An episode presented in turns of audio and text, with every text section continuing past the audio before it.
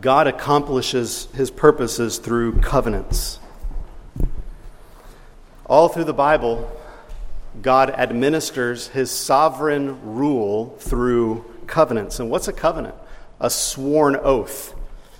It might be an, an oath between two people, like we would see in a marriage, where one party, one person, the, the, the groom, swears an oath to the bride, and the bride swears an oath to the groom. But it can also be unilateral, where one person just swears an oath to another on pain of personal penalty if they don't keep it.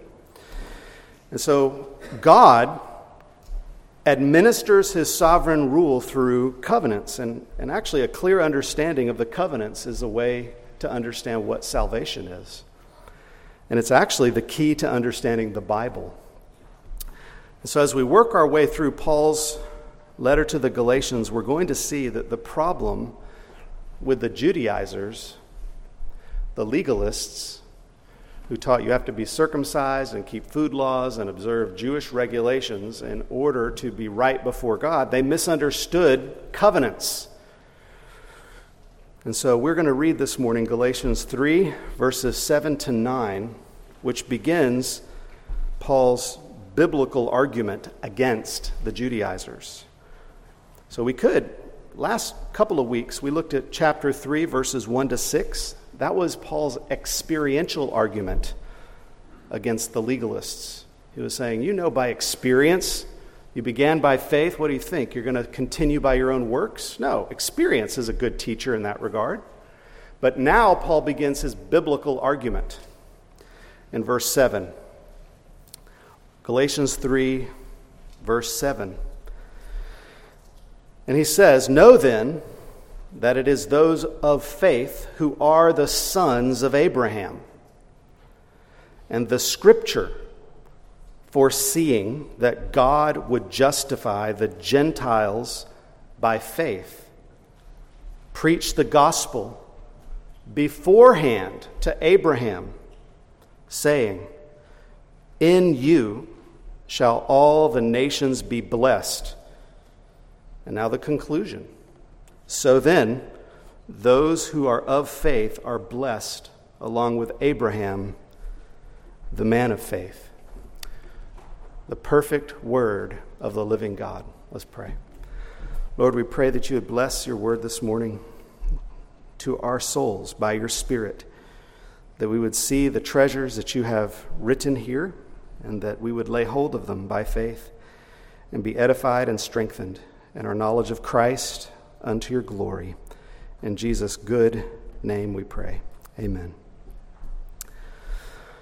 Well, to understand Paul's words here, we are going to need to go back to the Old Testament, to the Abrahamic covenant. And so, uh, first, we need to understand that the Abrahamic covenant gave Christ. So, what's the purpose of the Abrahamic covenant? There's many people confused about this. Some think he was establishing a special race that he would bless from that point forward. Some people think that God was establishing, you know, a, a promise to parents and their children, and he's going to continue that for all, all the way to the end of redemptive history. But the purpose of the Abrahamic covenant was to be the womb from which Christ would come.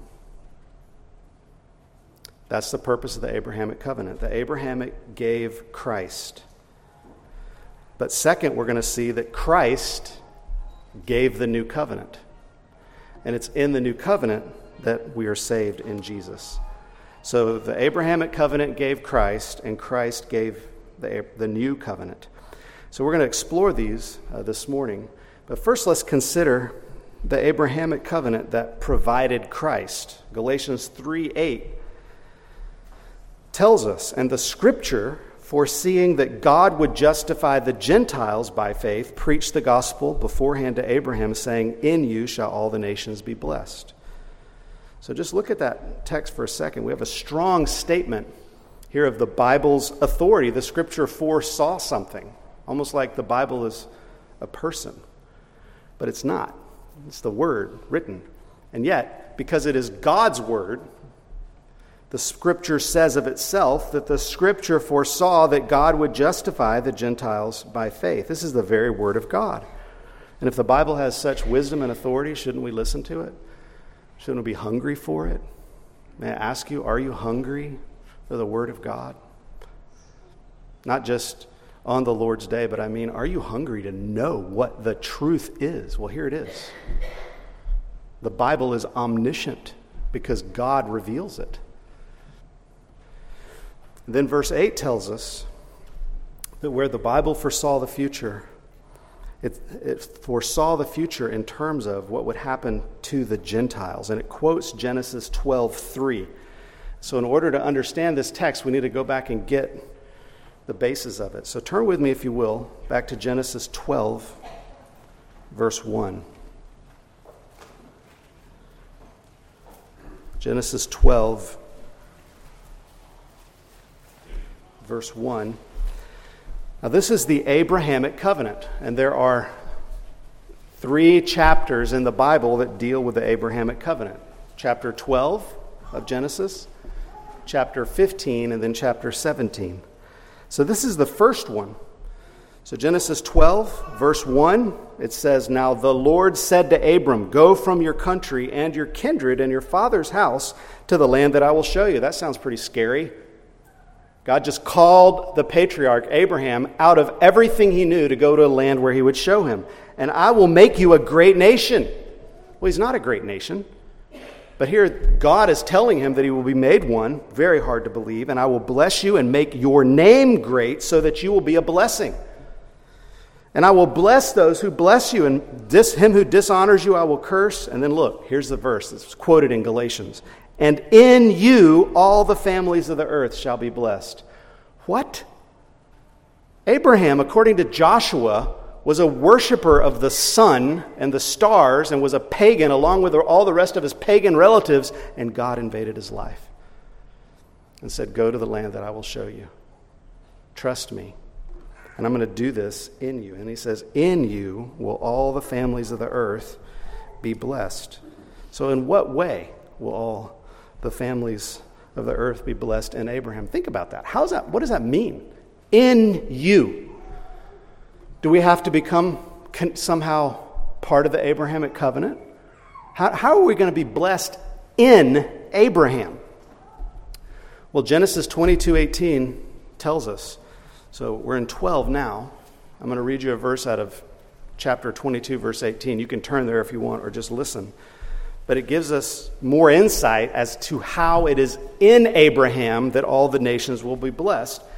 Genesis 22:18 says, "And in your offspring shall all the nations of the earth be blessed." There's a sense in which all of Abraham's offspring were in him.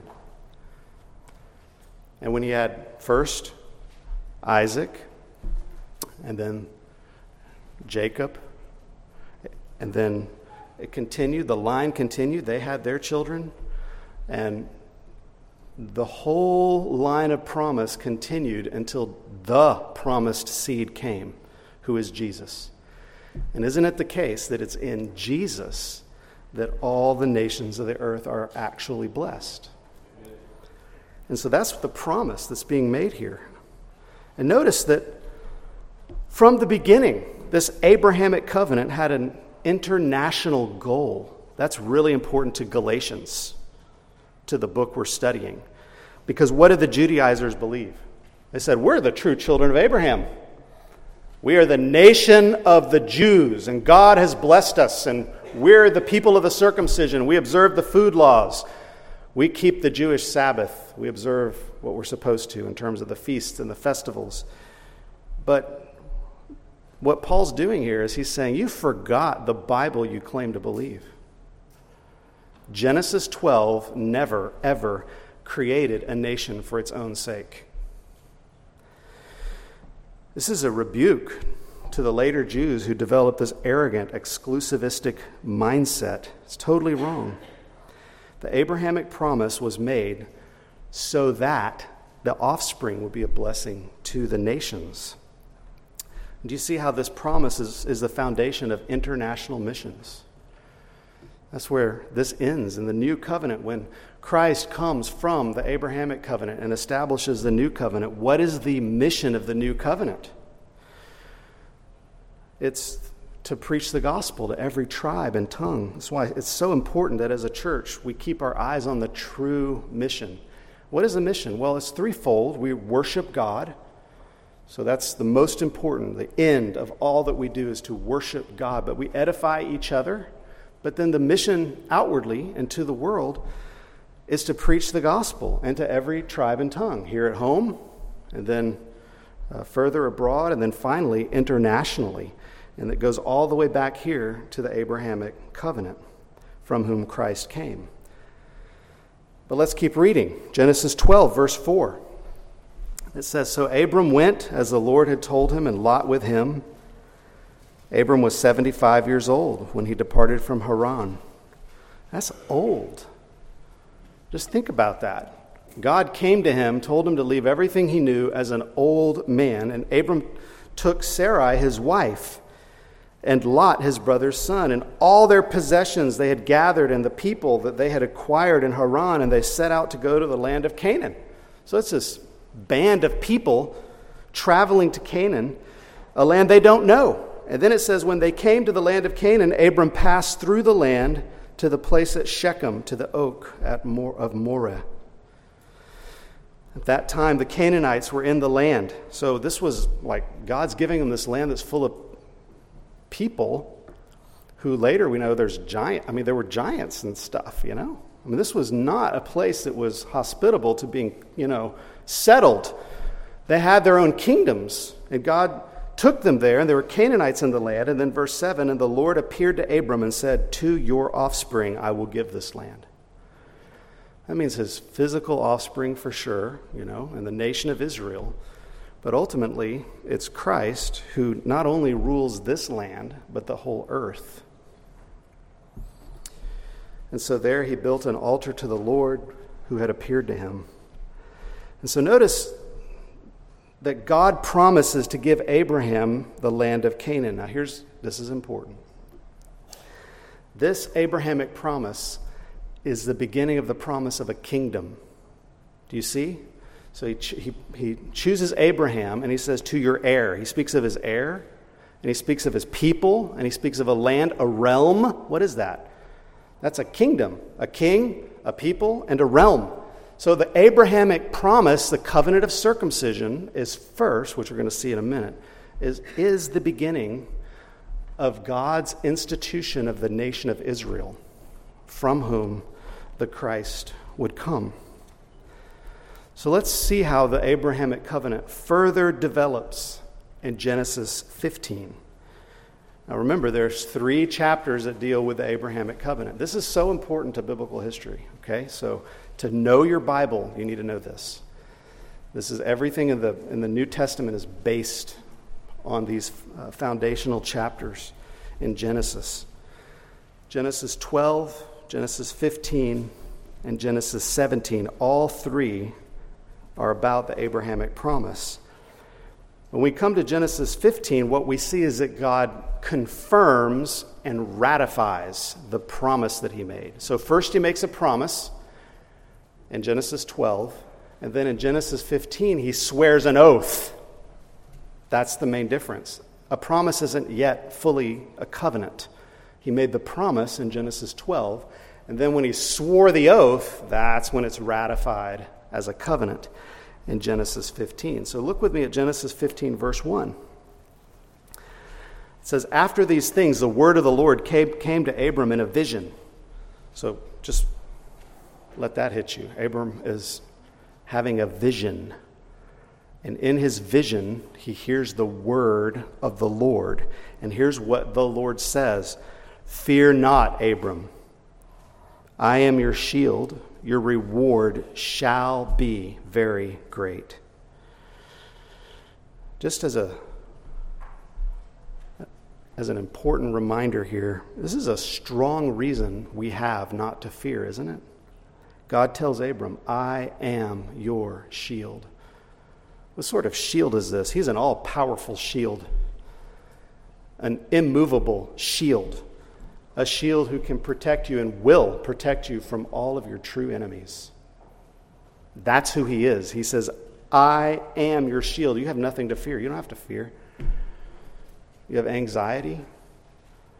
We have to go through anxiety, through fear. And Abram had many reasons to fear. He had no heir. He was in this strange land. Where was God? And God said, Look, I know it looks scary. Maybe your life looks scary. He says, I am your shield. Your reward shall be very great. How great of a reward does an infinite God give? What does it mean when God writes down in His Word, Your reward shall be very great? Well, actually, according to the promise of this covenant, what's the reward? It's God. In the end, it's going to be Jesus, who is God. This is your reward, an infinite reward, God Himself. And then verse 2 But Abram said, he hears these promises and he doubts, like, like we do when we hear the word. No believer believes perfectly. I sure don't. I hear the word and I think, yeah, I hear that. Part of me believes, and then I doubt.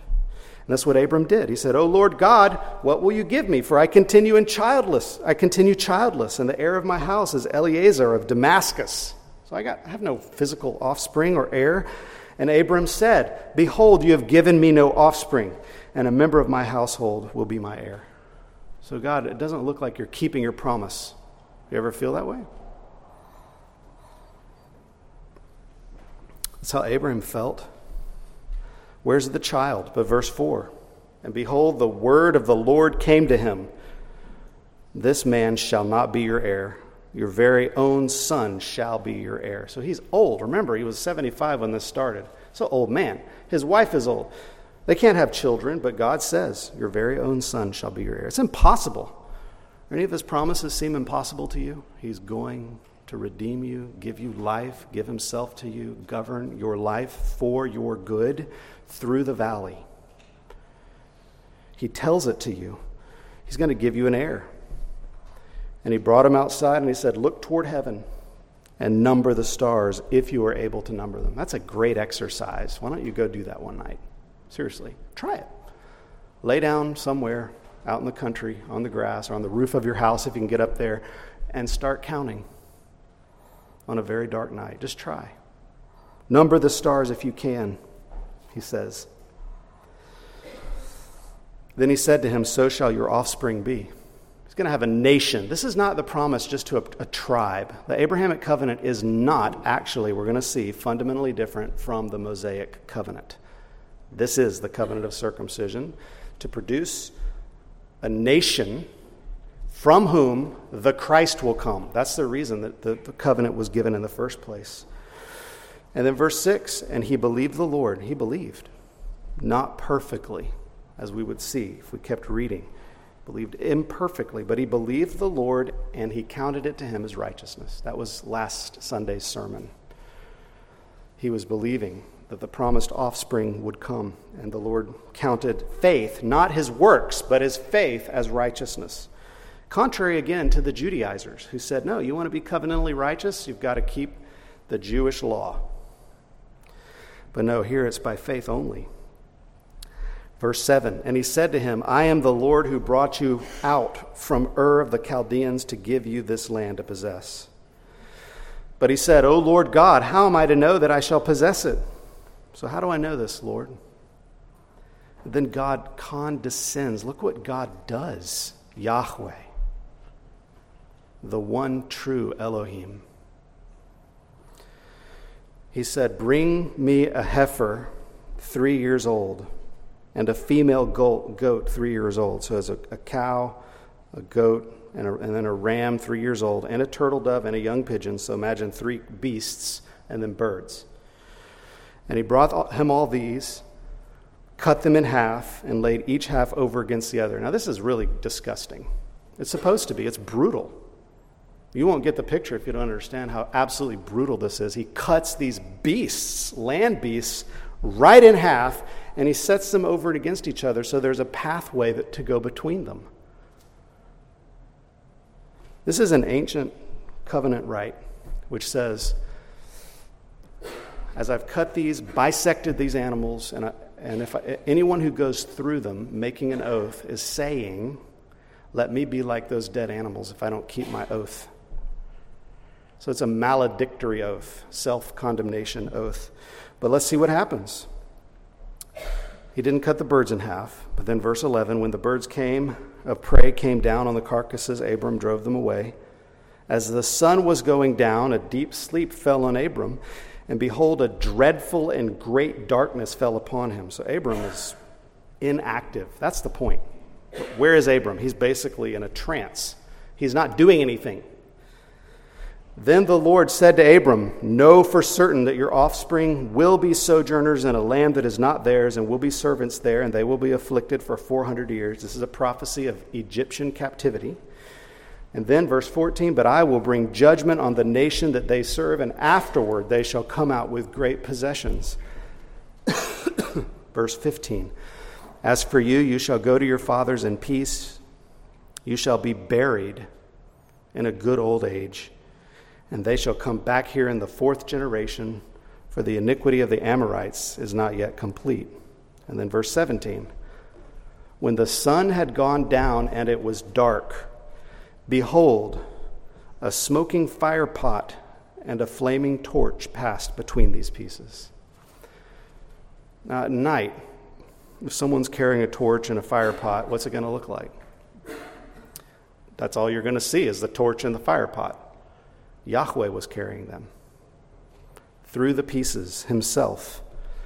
And we know that because verse 18 on that day the Lord made a covenant with Abram, saying, To your offspring I give this land from the river of Egypt to the great river, the river Euphrates, the land of the Kenites, the Kenizzites, the Kadmonites, the Hittites, the Perizzites, the Rephaim, the Amorites, the Canaanites, the Girgashites, and the Jebusites.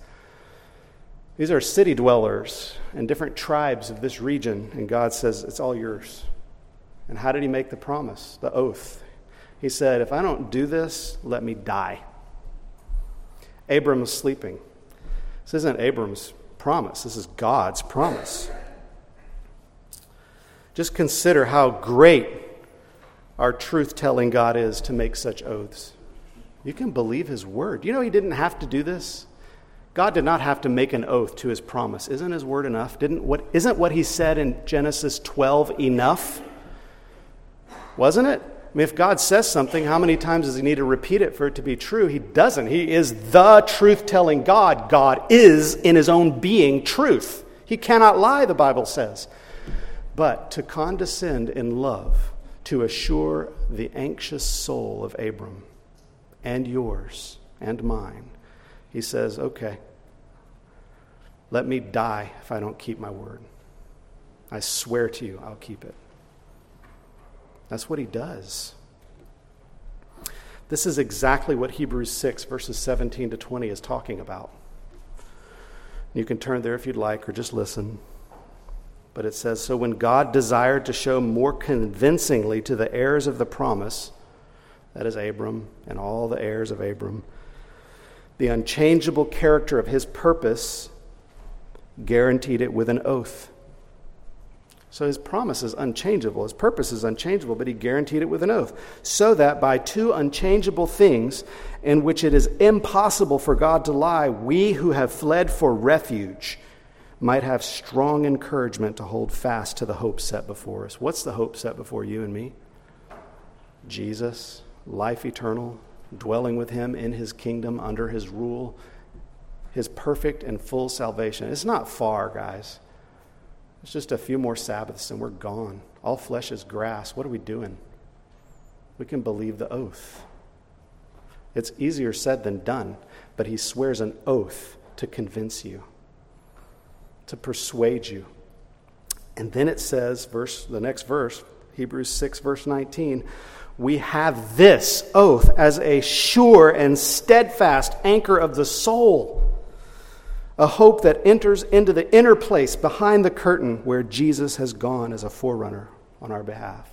So it's like Jesus died and took the anchor of our souls up into heaven with the rope still attached to us, so that when we die, our souls will be pulled into glory. That's the picture. Because of his oath, not your works, not mine, not how strong our faith is, his oath.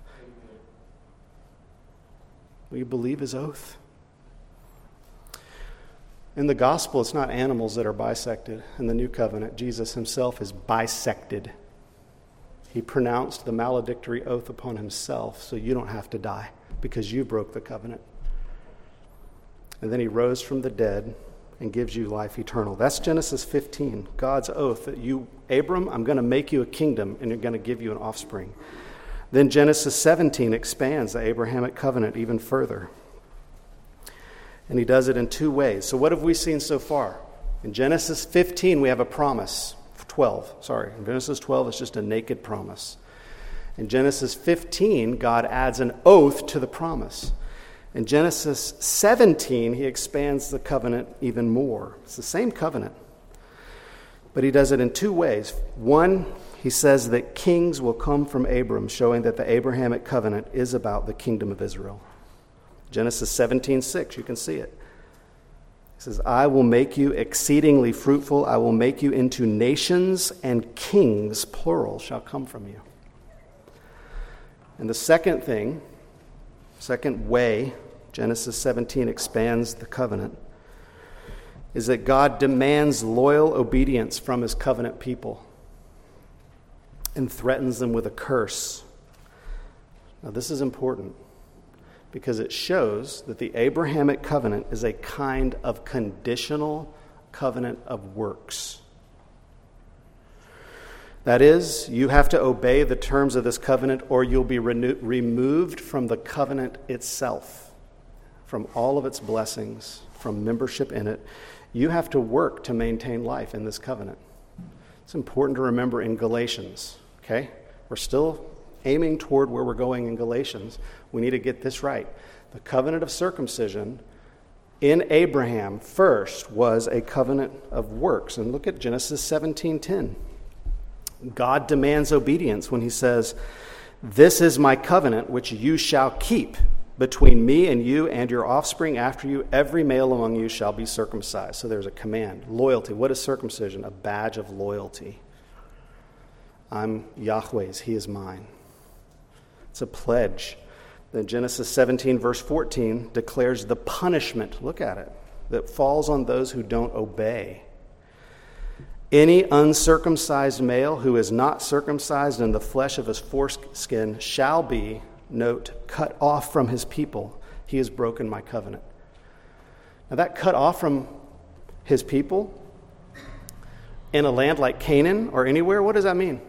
That means you are outcast from your tribe. What do you think is going to happen to you? The people who provided you food that you worked with for life and sustenance, you're out. You're out among the wild animals. You're out without the support system that you need for life. And in this time, you needed that tight support system. And you're out probably either to be enslaved, but more likely robbed and killed. This is death. To be cut off from the people is a death sentence. So, this is a conditional covenant of works. Now, some people look at Genesis 15, and maybe you're thinking this, and Genesis 17, they're like, well, these are two different covenants. How can they be the same? Because you have one that's, there's an oath that's sworn on God's own promise, and the other covenant, they think another covenant, Genesis 17, is conditional, based on works. Genesis 15 seems unbreakable. Genesis 17 clearly is breakable. So, how does this fit together? Well, the promises to Abraham were guaranteed to the nation as a whole. But not every individual in the nation would participate in those promises. Genesis 15 is saying God will certainly establish the nation, plant the nation in the land of promise, give kings to the nation, bring forth the promised seed. In that sense, the Abrahamic covenant is unconditional, it will achieve its end. But Genesis 17 is saying that individuals in the nation could break the covenant and that membership is conditional and depends upon the individual's obedience. That is exactly the same as the Mosaic covenant and the Davidic covenant.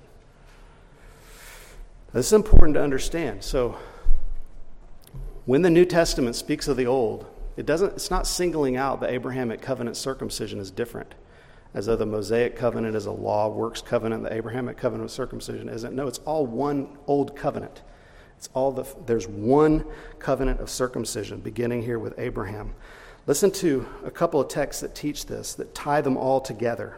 So we have Abraham, Moses, David, they're all one old covenant. Psalm Deuteronomy 1:8 is one place that shows it. So you can look that up on your own. But there's an even clearer place in Psalm 105, verses 6 to 11, where it says, O offspring of Abraham, his servant, children of Jacob, his chosen ones. So who are we talking to? The offspring of Abraham, the children of Jacob. Verse 7, Psalm 105. He is the Lord our God. His judgments are in all the earth. He remembers his covenant forever, the word that he commanded for a thousand generations, the covenant that he made with Abraham, his sworn promise to Isaac, which he confirmed to Jacob as a statute, to Israel as an everlasting covenant. So the Abrahamic covenant is the Israelite covenant. It's all one covenant. It's the same as the Sinai covenant. And this Abrahamic covenant is the instrument through which God builds the Israelite kingdom. And the Israelite kingdom is that through which the Lord Jesus Christ himself came. So remember, the, the Abrahamic covenant is not the saving covenant. It can't save you, it's a works covenant. That's important. That's actually getting to the point. Who saves you? Jesus. The Abrahamic covenant provides Christ. Christ provides the new covenant and salvation through the promise.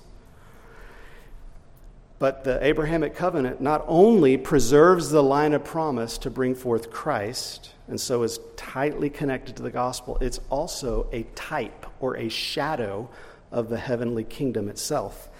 And Abraham actually understood this. Let me read to you Hebrews 11, verses 9 and 10. So we're considering what is the Abrahamic covenant's nature. We're saying, well, it's a works covenant. What's its purpose?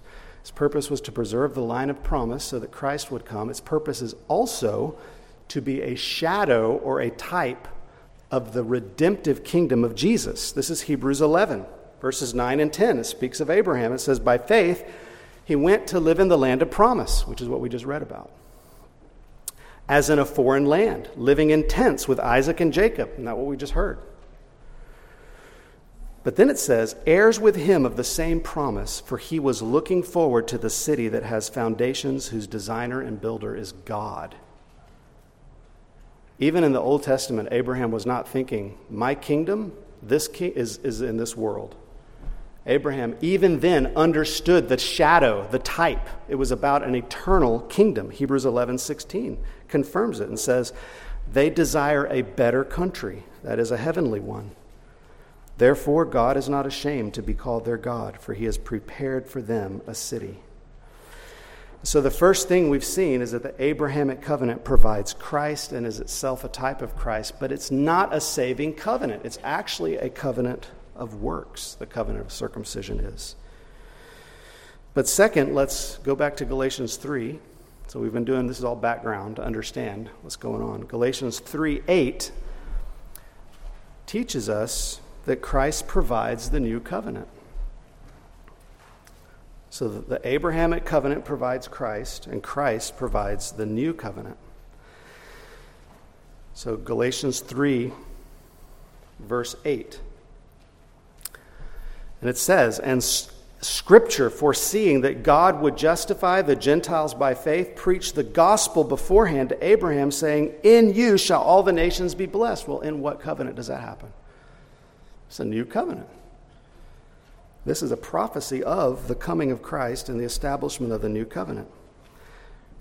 Now, we could turn to several passages to look at the new covenant. So we're going to hold here. I know we're doing lots of going different places in the Bible, but hold here in Galatians 3 8. Put your finger right there. And let's go to Hebrews 9. Let's see if you can understand this. So we're shifting gears. We were looking at the Abrahamic covenant that provides Christ. Now we're looking at how Christ provides the new covenant and what it does. So we're changing to the new covenant now. Hebrews 9:15 explains the relationship between the new covenant and the old covenant. Look at what it says. It says he is the mediator of a new covenant. What's a mediator? It's a go-between, someone who makes right, who helps to re- who who reconciles you and an estranged party. Jesus is the mediator of a new covenant so that those who are called may receive the promised eternal inheritance. Who's called? Well, everyone who believes was called. That is of all time. All the called are the believers of all time. And this is what it says Those who are called may receive the promised eternal inheritance, since a death, Christ's death, has occurred that redeems them from the transgressions committed under the first covenant. That's really important to see. That the blood of Jesus in the new covenant is what saved anybody, even in the old. So, how was Abraham saved? By virtue of the covenant of circumcision? No. How was Abraham saved? He believed Jesus. The promised child to come, who would provide the new covenant, is by Christ's blood in the new covenant that Abraham was saved. And Isaac and Jacob and, and David and anybody was only saved by the blood of Jesus. That's what this verse is saying. That's what Galatians 3 9 says, isn't it? So then those who are of faith are blessed along with Abraham, the man of faith. Who's, who is blessed? Only those of faith, along with Abraham, the man of faith. So let's remember what blessings are given in the new covenant. Turn with me to Hebrews 8, verses 10 to 12. So if the new covenant is the fullest historical revelation of the saving promise of God, what are its promises? Th- these are promises to us, beloved. And ask yourself as we read this is this a covenant of works? Let's read these words together. Is this a works covenant or is it a grace covenant? Okay? Hebrews 10, 8, verses 10 to 12. It says, For this is the covenant that I will make with the house of Israel after those days, declares the Lord. I will put my laws into their minds and write them on their hearts. And I will be their God, and they shall be my people. And they shall not teach each one his neighbor and each one his brother, saying, Know the Lord, for they shall all know me, from the least of them to the greatest. For I will be merciful toward their iniquities, and I will remember their sins no more. There's no conditions here. Do you see that? Not, not one condition. Look at what it says I will make. God says, I will put, I will be their God. They shall all know me. I will be merciful. I will remember their sins no more. This is an unconditional covenant of grace, free and absolute in mercy and redemptive love. And here in the covenant of grace, God writes his law on our hearts. He communes with his people because we all know him. He forgives all of our sins and justification. All these are gifts of grace. There's no thing of you in this text except that you're the recipient of all these graces. That's the character of the covenant of grace. What we could do is go back and trace the, the promise of this covenant breaking back into history all the way through the Bible, people being saved by it before it was established yet in the new covenant. You see? So listen to this.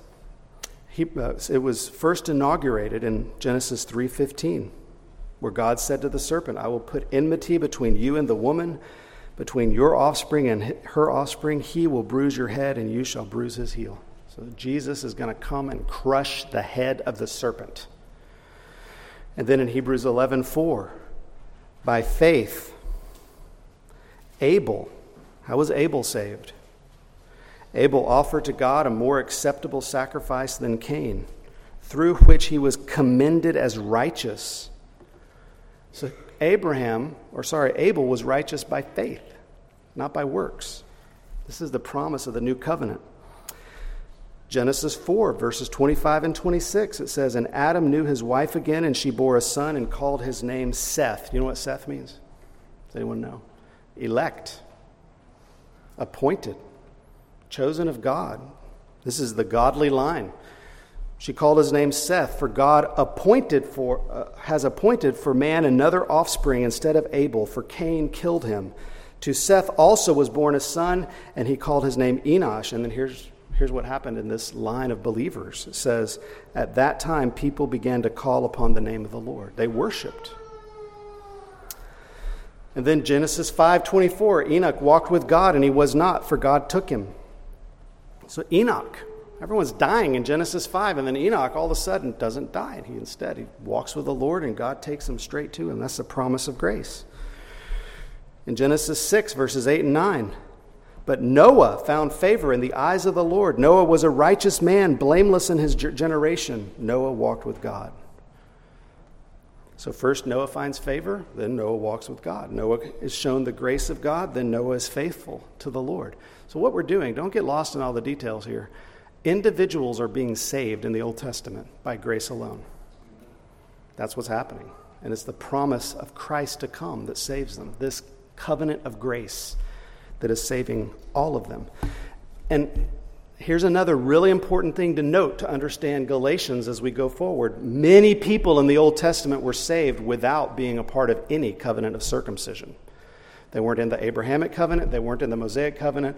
Many were saved just as pagans that came to Christ, like, like just like Abraham did before he was circumcised. He was called out of pagan worship. God just invaded him, his life, and saved him by grace. So listen to some of these other examples. This is Galatians 3 9. Those who are of faith are blessed along with Abraham, the man of faith. Well, listen to those who are of faith. Melchizedek worships the one true God, the king of righteousness in Jerusalem. Jethro, remember? Moses flees to uh, Midian, meets Jethro, a Midianite father in law of Moses, trusts in the one true God.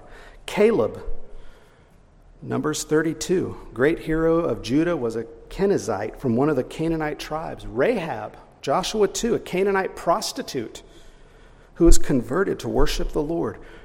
Ruth, the Moabite. One of the major themes of Ruth is that she was not an Israelite, she was a Moabite. The Queen of Sheba, 1 Kings 10, she trusted and worshiped the, the Israelite God. The widow of Zarephath, 1 Kings 17, the poor widow who was supplied with food by Elijah trusted the Lord but was not an Israelite. Naaman. 2 Kings 5, the Aramean commander who came to Elisha for healing trusted the Lord but was not in the covenant of circumcision. Job, we don't know what nationality Job was, but he wasn't an Israelite. He came from Eden, Edom, a man of great faith, not circumcised or in any covenant like that. The sailors in Jonah, Jonah 1:16, the sailors who threw Jonah into the sea feared even though they weren't Israelites. The people of Nineveh, an entire city, nation of people, a whole city converted, never entered the covenant of circumcision. So what's the saving covenant in the Bible? That's what we're driving at. And this is what this is Paul's argument that cuts the knees out from under the Judaizers who say, "Oh, you want to be saved by grace through faith in Jesus? You need circumcision and Sabbath and food laws and all Jewish Sabbath and food laws and so forth." And Paul says, "No, it's never been like that. From the beginning, it's been salvation is by grace through faith because of Jesus." That is the argument of the book of Galatians. What amazing grace. May I ask you, are you of faith in Christ? This is Galatians 3 7 to 9. I'm asking you the question of the text. So then, those who are of faith are blessed along with Abraham, the man of faith. Are you of faith in Christ? It's the only way of grace, the only way to live eternally. To be someone of faith in Christ, first you have to understand you can't survive on a covenant of works. You're, you're not good enough, neither am I. That you're a sinner. That if God holds forth his law covenant and puts it right here in front of you and says, Can you do that? Are you, are you willing to say, Absolutely not. I am not inherently good? That's Romans 3. There is none good, no, not one. There's none righteous, not even one. Or Sometimes we think we're too good, which is itself evil. We think too well of ourselves, which is pride, self trust. Are you guilty? And has the Holy Spirit convicted you that you don't trust and love God like you should? That's the law. You must trust and love God. It wouldn't, isn't it good to do that? You can't, though, like you should. Neither can I. Are you guilty of self righteousness, rebellion, and self will against the one true God? Well, only if you confess it, there's good news for you. There's only good news for those who recognize their need. Because he didn't come for the righteous. If I think I'm righteous, if you think you're righteous, there's no good news. But there's very good news if you deeply understand how you are not righteous.